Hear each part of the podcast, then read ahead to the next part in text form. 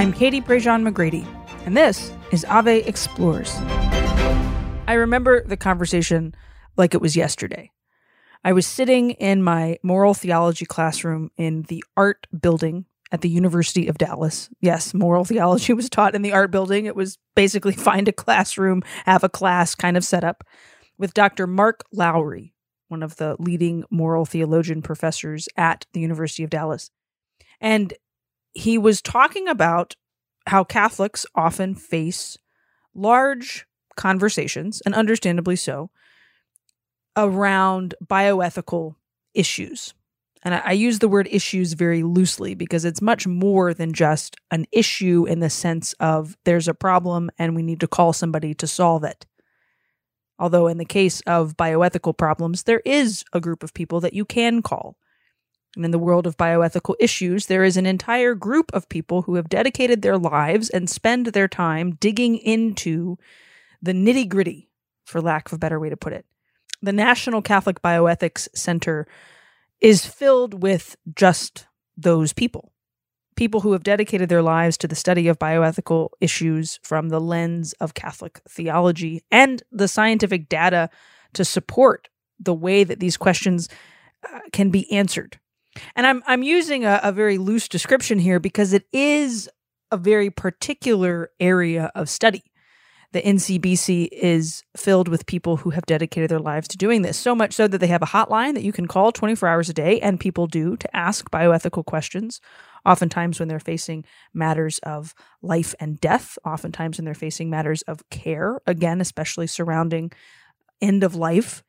The really unique thing about the National Catholic Bioethics Center is that the men and women who work there, the theologians, the doctors, the philosophers, the scientists, who have committed their lives to digging into these hard questions, are answering the questions for real people who have real questions and are facing real moments of sometimes crisis, trying to ponder everything from should I get this vaccine to how do I care for this particular loved one to what do I do if I am facing infertility and everything in between.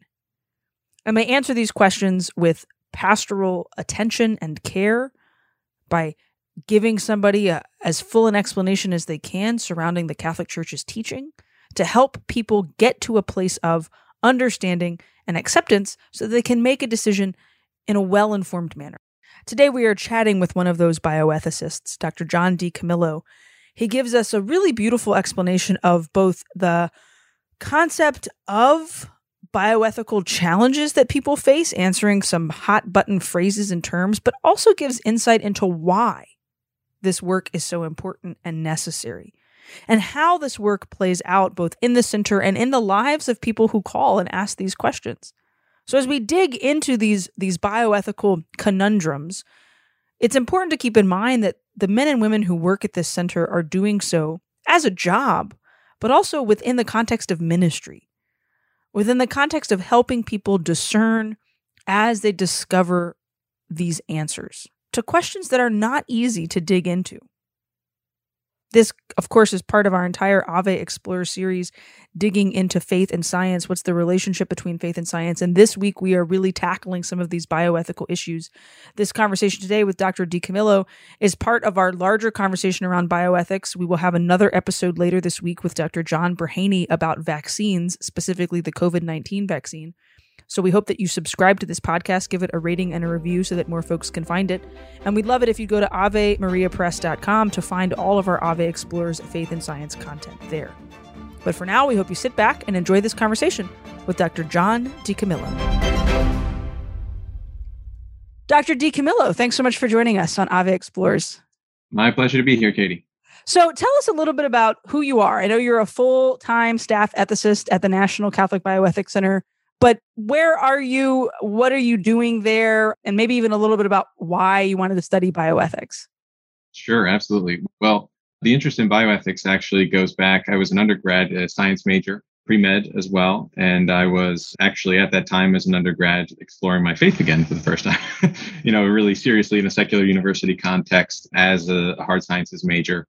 Actually, it was behavioral science in particular. So I was especially pushed in the direction of basically what does it even mean to be a human person and what is freedom do we even have freedom those fundamental questions because when you're dealing with all sorts of behavioral sciences, uh, neuroscience, et cetera, there's a tendency toward a scientific reductionism that basically just says, hey, you're just, you know, a bunch of uh, cells and you just do what you're programmed to do. And, you know, we can study all these things. So I was particularly drawn to understand better that question of human freedom mm. and the question of human sexuality, because that's also something that frequently comes up in human and other animal behavior courses. So those two pieces together drove my interest in bioethics specifically.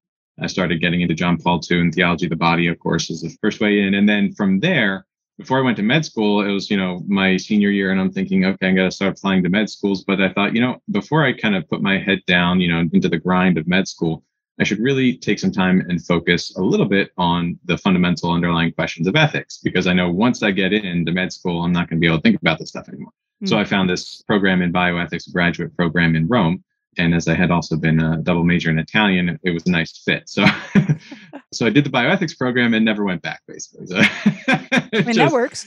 yeah, exactly. So I went deeper into the bioethics. I just fell in love with it, and that's kind of what brought me to the National Catholic Bioethics Center, which is where I am now. Been there about ten years, and it's been quite a ride. It's been amazing, and I am still loving the bioethics every day.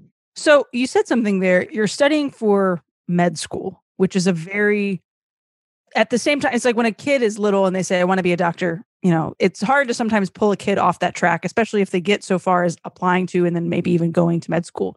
Do you think that's a question that a lot of future doctors are asking? You know, like I should probably learn about human freedom and the human person. Is that as a person who's drawn to medical studies asking that question, or were you kind of the oddball in that scenario? Like, did you find a lot of your classmates digging into that question, or was that a unique to your faith, getting back into your faith thing? I think it was, I mean, everybody, I think, asked those questions, you know, necessarily. The question is just how prominently do they place that question with respect to everything else they're trying to do? And I don't think too many people were posing it to that serious of a level. I mean, I had a few friends who were doing some philosophy uh, and bioethics courses with me, actually, of other faiths as well. So, I mean, I think there is a general interest that anyone who's going into medicine kind of has where it's like, hey, you know the area we're studying and applying our science to is ultimately the human person so it's kind of like you want to know how he ticks but no i mean i think it was something unique that was drawing me deeper like it was to me it was it became a point of i have to resolve these questions before i go any further because it impacts the way that you understand all of science and all of healthcare.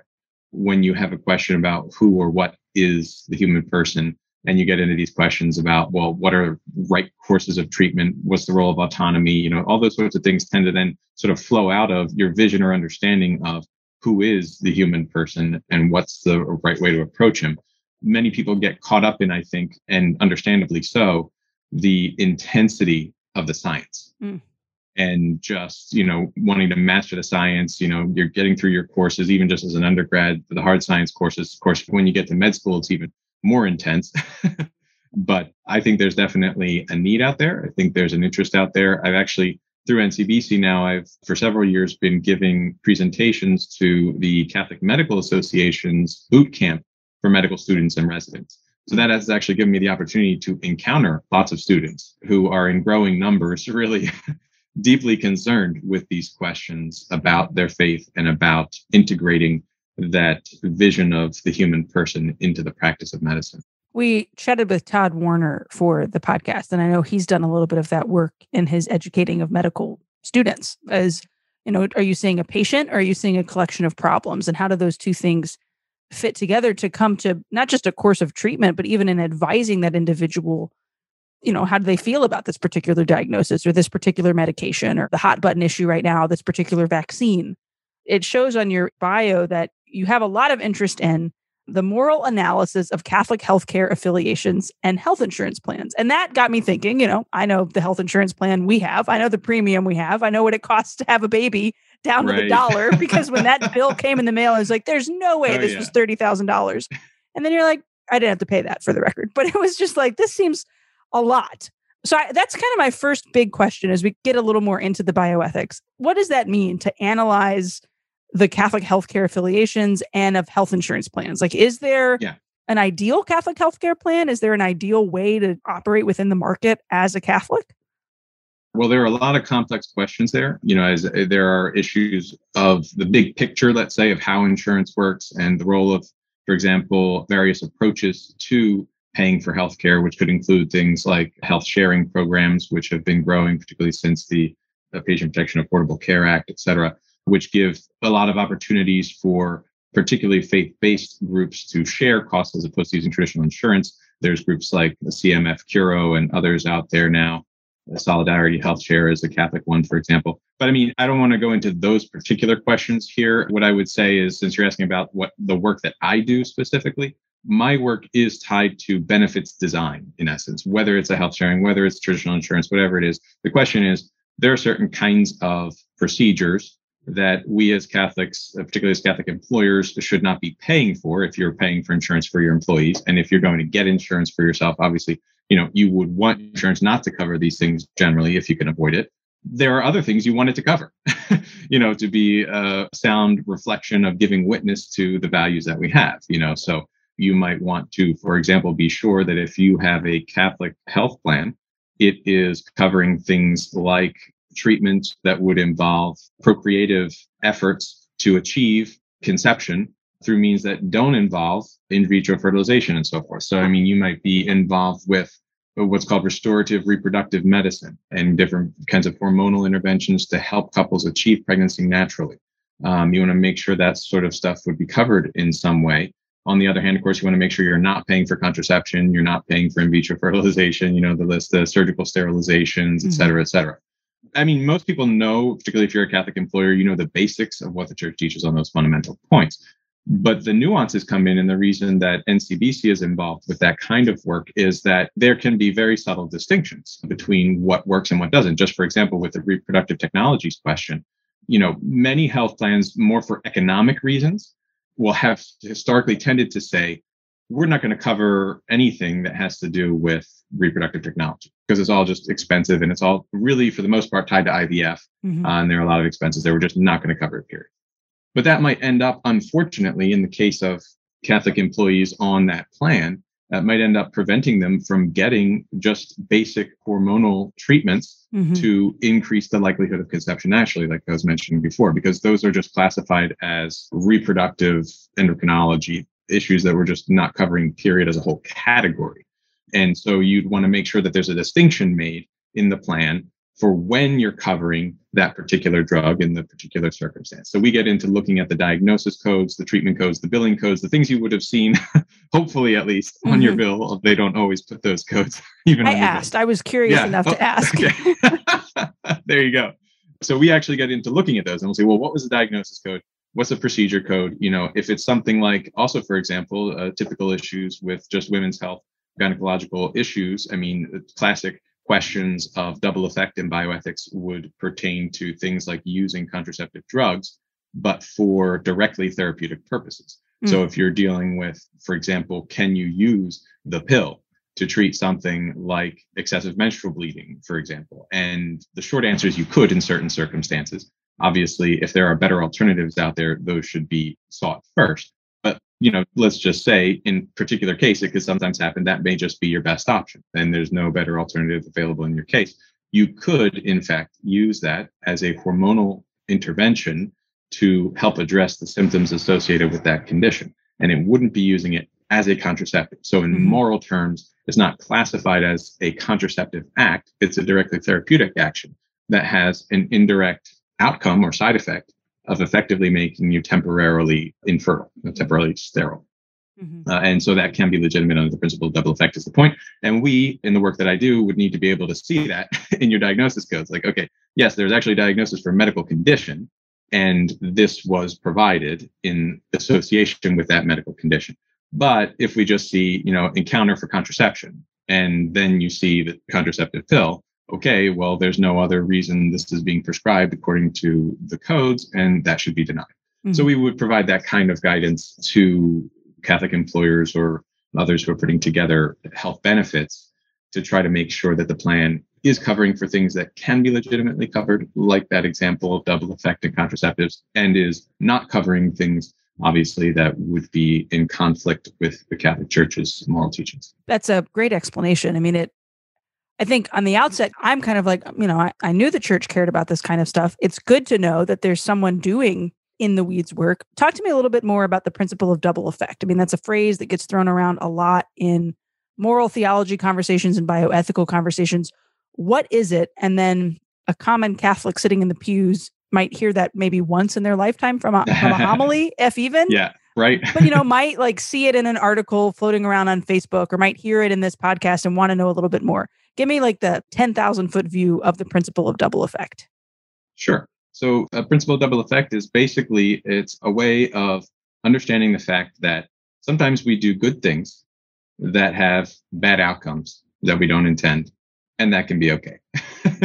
you know, it's a sort of short way of putting it. I mean, there are obviously very technical criteria that you have to go through to make sure that it works in a particular situation. But the idea is you're doing an action and you are doing a good action, but that action has some foreseen bad outcomes. And can I do this action anyway, knowing that it's going to have some bad outcomes?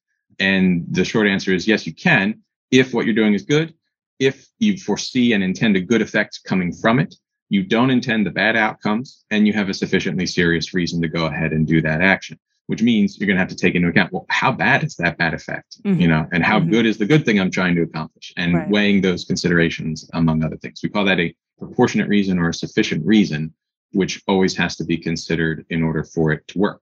So to give simple examples, since we're talking about 10,000 foot view, yeah. right? The average person, basic example is just taking any medication that has side effects. And, you know, it's kind of a simple thing I like to tell people, right? If you take Sudafed, uh, okay, maybe it makes you drowsy. And the drowsiness is a bad effect. That's something you foresee is going to happen. But you don't take Sudafed to be drowsy. You take Sudafed to address, you know, the symptoms that you're experiencing, which are unpleasant. And so that's your direct good purpose. It accomplishes a direct good effect, which you intend you do not intend to become drowsy, although you foresee it's probably going to happen, especially if taken in the past. And so you know for sure it's going to happen. Mm-hmm. And then the question that remains, as always, is do you have a sufficiently serious reason? And that will depend on your circumstances, right? So if you know you actually get really drowsy when you take it, you may not have a sufficiently serious reason if you're about to get in the car and drive uh, somewhere, you know, an hour away. yeah. You're not going on an hour long drive with a drug that makes you drowsy. But if it's close to bedtime or if you're generally hanging out around the house and, you know, whatever the case may be, you're not, you know, the drowsiness is not going to cause any unfortunate later bad outcomes, then you could say, hey, you know what? The symptoms are pretty bad. The drowsiness I can deal with and, you know, it's not going to hurt anybody. Yeah, I got a sufficiently serious reason. I'm going to go ahead and take it. So that's the basic scenario for double effect. Now, that's not the kind of thing we get phone calls about. No, no, I did never really think about that though. What are some of those phone calls? Like, right. like the really, really complicated ones. Is there anyone recently that you maybe had to tackle and talk through with someone? Oh goodness. Let's take one that again maybe a lot of people could identify with, particularly if uh, adults who are taking care of elderly or aging parents in this time of COVID. There have been a lot of very sad situations we've been dealing with. But for example, the distinction between euthanasia or assisted suicide, which are immoral, and a legitimate refusal of a treatment mm. is a classic application of the principle of double effect in end of life decision making within Catholic ethics. So you can, is the point, legitimately decline a therapeutic intervention if the burdens outweigh the benefits, right? The expected burdens, let's say you got to be, they're saying, hey, we could put you on a ventilator or maybe you're already on a ventilator and it is becoming significantly burdensome and it looks like you're not going to make it in the next few days probably going to probably going to expire and there are a series of other considerations that come into play in each specific case but the long story short is could there be a scenario where you say i want to be taken off the ventilator and the answer is yes even though you know as a result you may die sooner mm. or could you be put on painkillers that maybe are going to leave you unconscious because of the dose of morphine they may need to put you on or whatever it is, a, a sedative if it's that bad. Could you do that knowing that it's going to deprive you of consciousness, which is a very important part typically of the end of life for uh, many spiritual reasons and church's tradition has often referenced this. And again, the answer is yes, you could. If the pain is serious enough, you've got the sufficiently serious reason, you could go ahead and intervene with appropriate pain medication even if it would deprive you of consciousness or of you know the ability to think clearly so long as you've gone through that process of saying, hey, were there any better alternatives we could have used? You know, did we exhaust the other ways we could have dealt with this? And this is the best thing we've got. Yes, we can go ahead and do it, even though it's going to have these bad outcomes. End of life definitely is one that a lot of folks, like you said, lately have been discussing. What about say pregnancy issues you know a woman finds out that she's expecting and it's a an ectopic pregnancy and so, you yeah. know, there has to be treatment that's done that I know in the coding, and sometimes even the word abortion is used, even though it's certainly not what that woman has longed to have happen, but that ectopic pregnancy could kill her. What about in that scenario? Absolutely. Yeah. That's another actually kind of classic example. If the pregnancy has gotten to the point where essentially intervention is needed now, or it's going to be too late in terms of the severe harms that would follow for the mother, you know, typically the concern is of rupture of the tube and consequent infection and death. If the pregnancy hasn't spontaneously miscarried, if the child has not been spontaneously miscarried prior to that point, and the doctors say really can't wait any longer, then yes, you could intervene to essentially remove the section of the tube where the child has improperly implanted. And the, the idea is you're intervening on the maternal tissue, on the fallopian tube, that section in which the embryo has become lodged, you can remove that, even though you foresee, unfortunately, that the child is not going to be able to survive or grow any, any longer once removed. Mm-hmm. And so you will have the loss of the child's life as a an outcome, not as what you're deliberately intending here. Mm-hmm. Uh, what you're intending is to remove this dangerous section of the tube that's at risk of rupture, and it's the mother's own tube here. So you could do that if you have the sufficiently serious reason, again, exhausted alternatives, there's an urgency to do it, and you have a proportionate reason in, in the fact that there is some kind of significant threat to the very life of the mother here, um, mm-hmm. which would warrant accepting also the loss of the life of the child that you foresee will follow in that situation. So the church would not consider that, as you pointed out, a direct abortion. That's mm-hmm. what we would, in moral terms, we talk about direct abortion or direct sterilization when it's the situation that's always immoral and again, in accordance with the principle of double effect, the idea is that the foreseen but unintended effect is an indirect effect. It's, mm. it's actually mm-hmm. sometimes called the principle of indirectly voluntary effects. So it's a voluntary action, the outcome of which is indirect and which you do not intend. Mm. That's a good way of putting it. I'm curious, are there ever folks who hear this and think, oh, well, that's just opening up the door? Like that's just a slippery slope the church is pretty clear on this, right? Like the church is definitively saying we're not like looking for an out for these certain circumstances. Like this is a, a logical and theological way of, of digging into these issues. Correct. Yes, the church is clear about that. In other words, yes, well, first answer your first question, yes, people do worry about a sort of slippery slope, et cetera. But if you understand the principle correctly, and especially when you're doing the kind of work that we do at NCBC every day, you see and struggle with the fact that guess what? the principle of double effect does not cover every circumstance. Mm-hmm. And there are times where you have to say, I'm sorry, but you just can't do that. You know, morally speaking, there's a line there. If it doesn't fit under the criteria for double effect, then we just have to say, sorry, that's not, that's not an action. And there's the deep suffering that follows with the realization that, oh my goodness, well, then what does that mean? In some cases, it may mean that a person's life is on the line and there's not a morally legitimate intervention you can do to prevent the person's death in that mm-hmm. situation. Mm-hmm. Um, so those fine lines are, of course, what, what we struggle with the most when you do come up against the realization that, well, yeah, some people are concerned that there's a slippery slope, but we experience it actually has limits. It's not the catch-all. Hey, as long as you can just say double effect and everything's fine. it doesn't That's not work. how it works. Yeah. has this come up more lately? I mean, the conversation I had with Dr. Brehany was about the COVID 19 vaccine specifically. And the big phrase there is remote material cooperation. Does principle of double effect come into play in that regard? Because I know there's a lot of conversation around side effects. I mean, at the time that we're recording this, there's lots of conversations around the J and J vaccine causing potential blood clots, and so it's been paused. Is there a way to apply principle of double effect in that conversation? Sure. Yeah. I mean, in one sense, the principles governing cooperation with evil are an application of the principle of double effect. in a lot of the moral manuals, the manuals of moral theology in previous centuries would discuss it in these terms. In other words, you're just applying when you do cooperation with evil you're taking the principle of double effect and applying it to the immoral actions of others. In other words, instead of saying the bad effect is someone is going to die or you know with a cancer treatment you're going to damage healthy cells with a cancer treatment and the damaging the healthy cells is a bad effect instead of saying that you're saying the bad effect the thing that we foresee that's bad is what someone else is going to do mm-hmm. someone else is going to choose an immoral action and what i'm doing what I'm deciding about whether I can do is a participation in something that's going to help somebody else as an outcome accomplish their immoral aim. And so in that sense, generally speaking, we could say all, you know, true cooperation with evil or participation in evil situations are applications of double effect. But with respect to moral actions chosen by others, immoral actions, I should say, chosen by others, as opposed to bad physical effects. Furthermore, though, we could say you referenced the side effects of vaccines.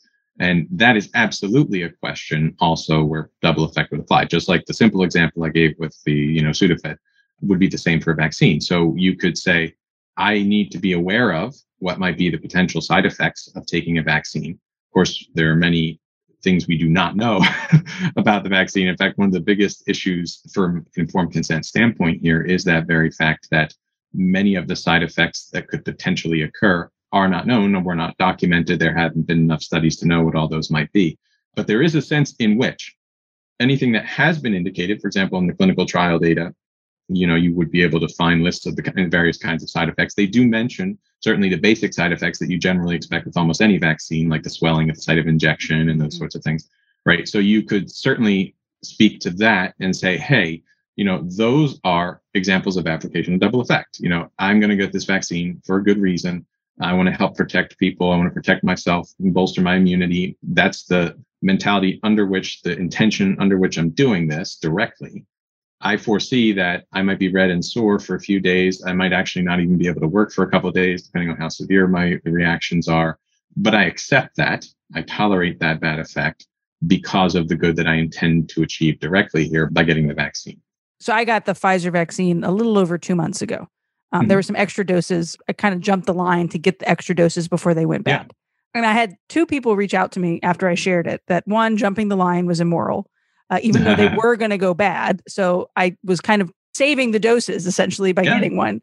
But then two, a more complicated, and it kept me up for a couple nights before I talked to a friend of mine who's worked in bioethics. So we don't know the side effects yet on fertility. And so I might have accidentally sterilized myself, which is immoral. And they're basically saying, I mean, and it was a not a very good argument that I needed to go to confession because I'd essentially sterilized myself with this vaccination. Oh, okay. Which is not the case, right? Like it is moral, it's not morally wrong to receive a COVID 19 vaccine. Let's put it this way.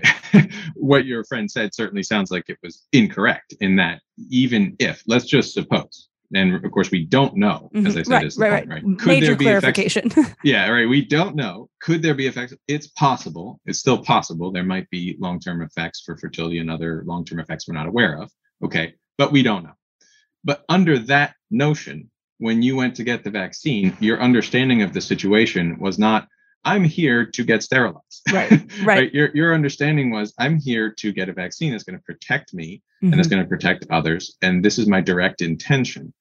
And when it comes to moral actions and culpability, there's also a big piece, which is, uh, I mean, knowledge is always fundamental mm-hmm. for an assessment, for a moral assessment of any action. So if you have no knowledge that this thing is going to cause sterility, you certainly would never be considered morally culpable for an act of sterilization because mm-hmm. you have no knowledge that this is even something that may happen. Mm-hmm. Okay. So the point I want to make here is that you can't be responsible for directly carrying out an action that you didn't even know was mm. a possibility when you undertook the action. Mm-hmm. You know, it was a potential outcome, can't be classified as the object of your act when you go ahead with that action. I told her she was saying something silly. Like that would clearly was not. I was like, I don't think you understand the language here. I'm not a bioethicist, but I'm glad to get that clarified sure. on record. So these conversations, y'all have them every day at the center. People can call in, y'all write articles, you have your own podcasts. You're really digging into this stuff.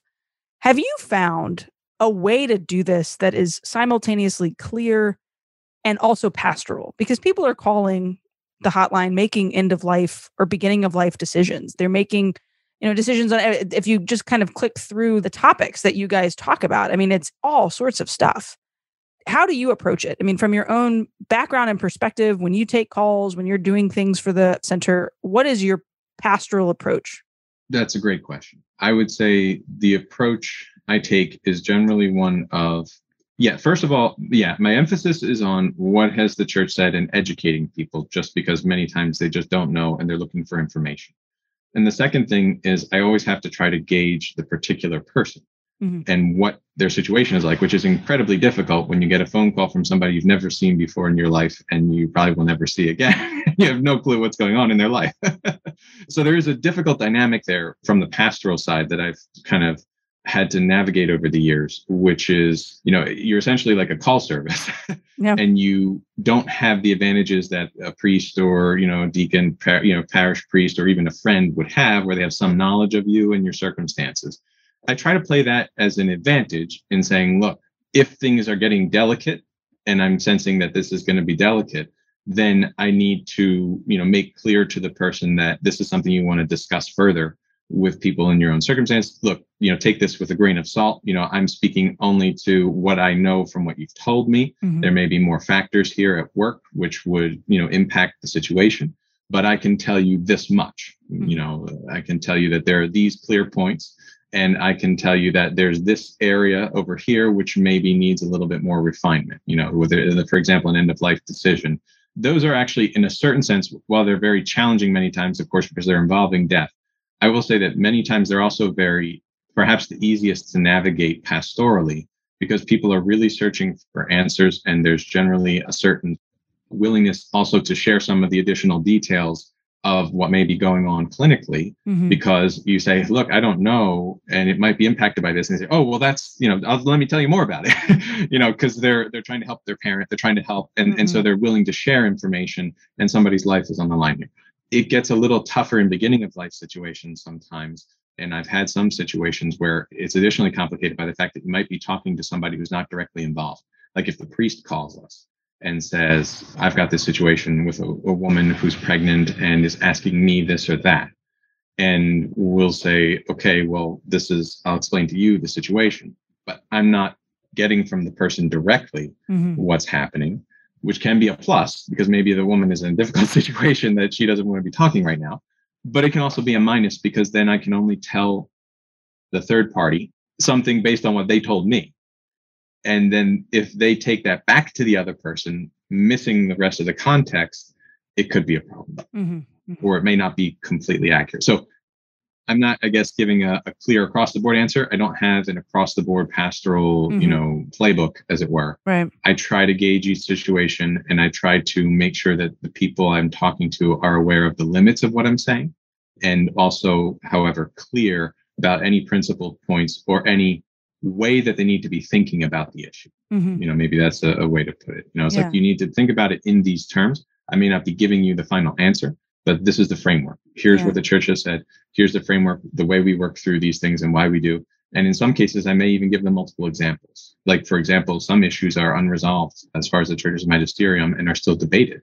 Whether something like embryo adoption or embryo rescue could be something like even different methods of treating ectopic pregnancy, which, you know, we talked about the simple example before. The classic one is salpingectomy. Mm-hmm. But there are a lot of questions right now in medical practice about uh, something called a salpingostomy, and something called uh, the methotrexate, the use of a drug called methotrexate.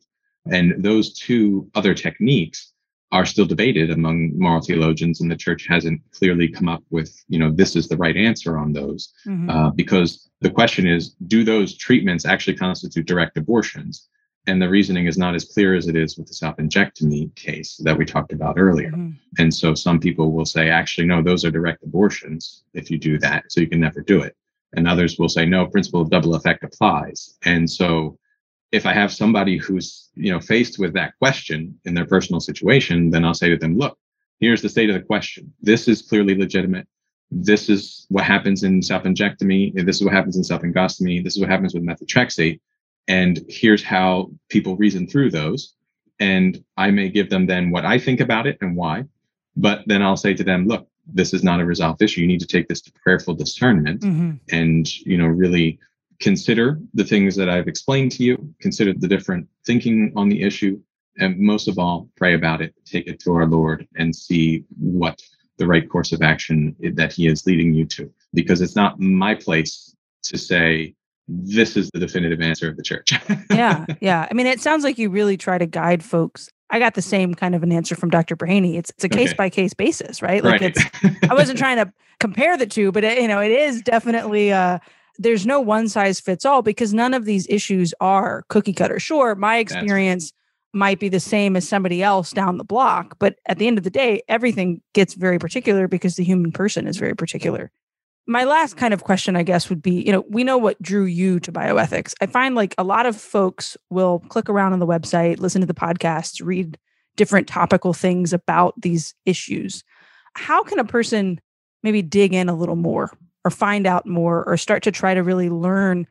Because most most of the time it's faithful Catholics who are probably calling you guys, folks who are like, okay, this is going to keep me up at night. I really want to dig in it. Common questions of bioethics are coming up on the street and with folks online is there a way that folks can start to dig into this more or become more informed, educated Catholics without, you know, calling the hotline every five minutes when they have a question? Yeah, sure, sure. I guess for starters, there's always the catechism in the sense that there actually are several bioethical issues that are addressed in the catechism, like the issue of euthanasia versus legitimate refusal of treatment. Um, in the section on the moral life, the, the principle of double effect itself is actually discussed in the catechism. I think it's in 2263 and 4. And that's also in the moral life. You know, basically, if you, if you look at the moral life section of the catechism and kind of skim through or use the index to look for bioethical issues, that's one way to do it. We have certainly resources on our website, obviously. It's not the easiest to navigate right now. Uh, we're working hopefully on improving that. But we have a whole section of resources on our website by topic where you can actually go to the various topics and click and we've got a bunch of you know whether it's topic summaries or links to other writings question and answers those sorts of things on a whole variety of topics. So that's uh, another uh, good place to go for basic sense of a lot of these issues it's hard to say. I guess I've been in a deep dive for so long. the question takes me off guard a little bit. How do I start to get into it? yeah. Well, I mean, definitely calling with the big questions, but the website, I, you know, yes. I find it yes. super helpful. Dr. DiCamillo, thanks so much for taking the time for us. Oh, my pleasure. You know, one of the questions that I asked every bioethicist that we talked to is what are the pastoral implications of this kind of work? Why is it important to have these conversations in the first place? Why is it important to have a bioethics hotline so that people can call and ask everything from is morphine okay to how do I approach this particular infertility scenario and situation to what do I do when fill in the blank? And every single bioethicist that I talked to, every person that I met who has worked in the field of bioethics, has approached the answer in much the same way this is about helping people understand.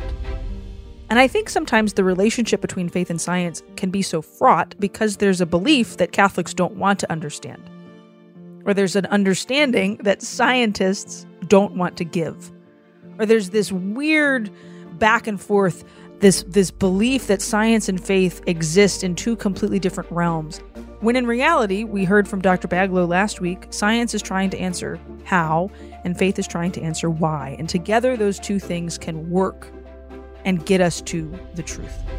And I think the National Bioethics Center, the National Catholic Bioethics Center, more specifically, is working in this realm in a unique way in the life of the church, answering questions from real people who have real concerns, who really do want to dig into this particular topic to make an informed decision that is in line with their faith. I think it's really beautiful what they're doing, and I was very appreciative to Dr. DiCamillo for giving us an explanation of this work, of why he likes this work, of how he got into this work, and most importantly, why this work is so necessary. You can go to their website. We have the link down in the show notes to find lots of articles, podcasts, and other things that they have created.